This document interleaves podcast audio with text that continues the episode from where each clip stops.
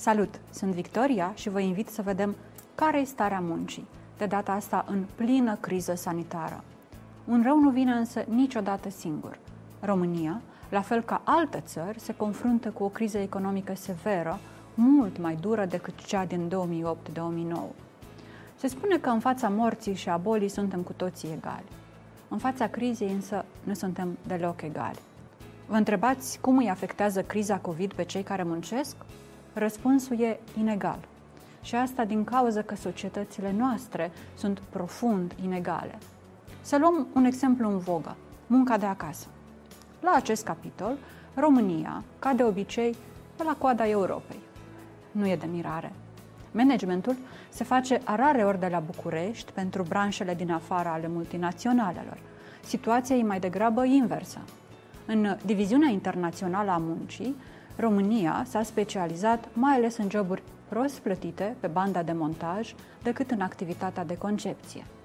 Munca de la domiciliu nu se poate substitui benzilor de montaj și nici muncitorii din construcții nu au altă soluție decât să se deplaseze pe șantier. Și în vremuri normale, românii munceau cel mai rar de acasă. Dintre toate statele din UE, doar Bulgaria avea un procent mai mic de angajați care lucrau de la domiciliu.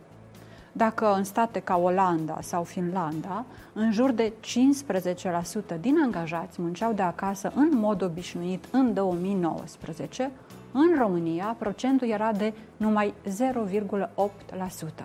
Vrând nevrând, odată cu pandemia, ne-am conformat și am început să lucrăm tot mai mulți de acasă. Dar una e să vrei și alta e să poți, adică să-ți permită structura economică a țării. Studiile ne arată că munca de acasă e frecventă, mai ales în cazul joburilor care se bazează pe o formație profesională mai avansată și care sunt mai bine plătite, cum ar fi IT-știi, managerii, avocații, consultanții. Oricât am vorbit noi de miracolul IT, la o populație de 19 milioane de locuitori, România are 100.000 de angajați în sectorul IT, în timp ce Finlanda la o populație de 5,5 milioane, are 107.000 de angajați în IT. Pentru că, vedeți, un sector nu se susține numai cu scutiri de impozite ca la noi, iar o țară nu se dezvoltă fără investiții în educație și doar mizând pe avantajul comparativ al forței de muncă ieftine. Efectele s-au făcut simțite. Iată doar câteva cifre. 1 mai mult de 875.000 de locuri de muncă au fost șterse din economie în perioada 16 martie-15 iulie. 2. În primele trei luni ale crizei, 181.000 de salariați au avut contractele de muncă suspendate cu acordul părților, dar cu venit zero pentru salariați. 3. Aproape 250.000 au suferit reduceri salariale deși o parte din ei au avut norma de muncă neschimbată.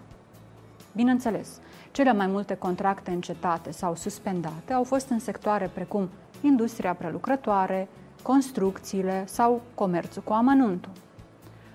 Poate că niște politici sociale care să scoată învățământul din criză, care să asigure celor defavorizați accesul la o educație și o calificare mai bună a forței de muncă, ar fi condus nu numai la munci mai bine plătite decât cele repetitive și fizice pe bandă de montaj, dar și mai rezistente în condiții de criză sanitară.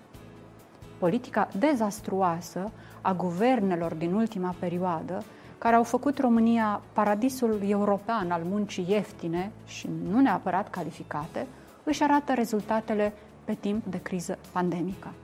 Românii nu prea pot munci de acasă. Mai degrabă, fie se îmbolnăvesc, fie rămân șomeri. Dar despre șomaj vom vorbi în ediția următoare.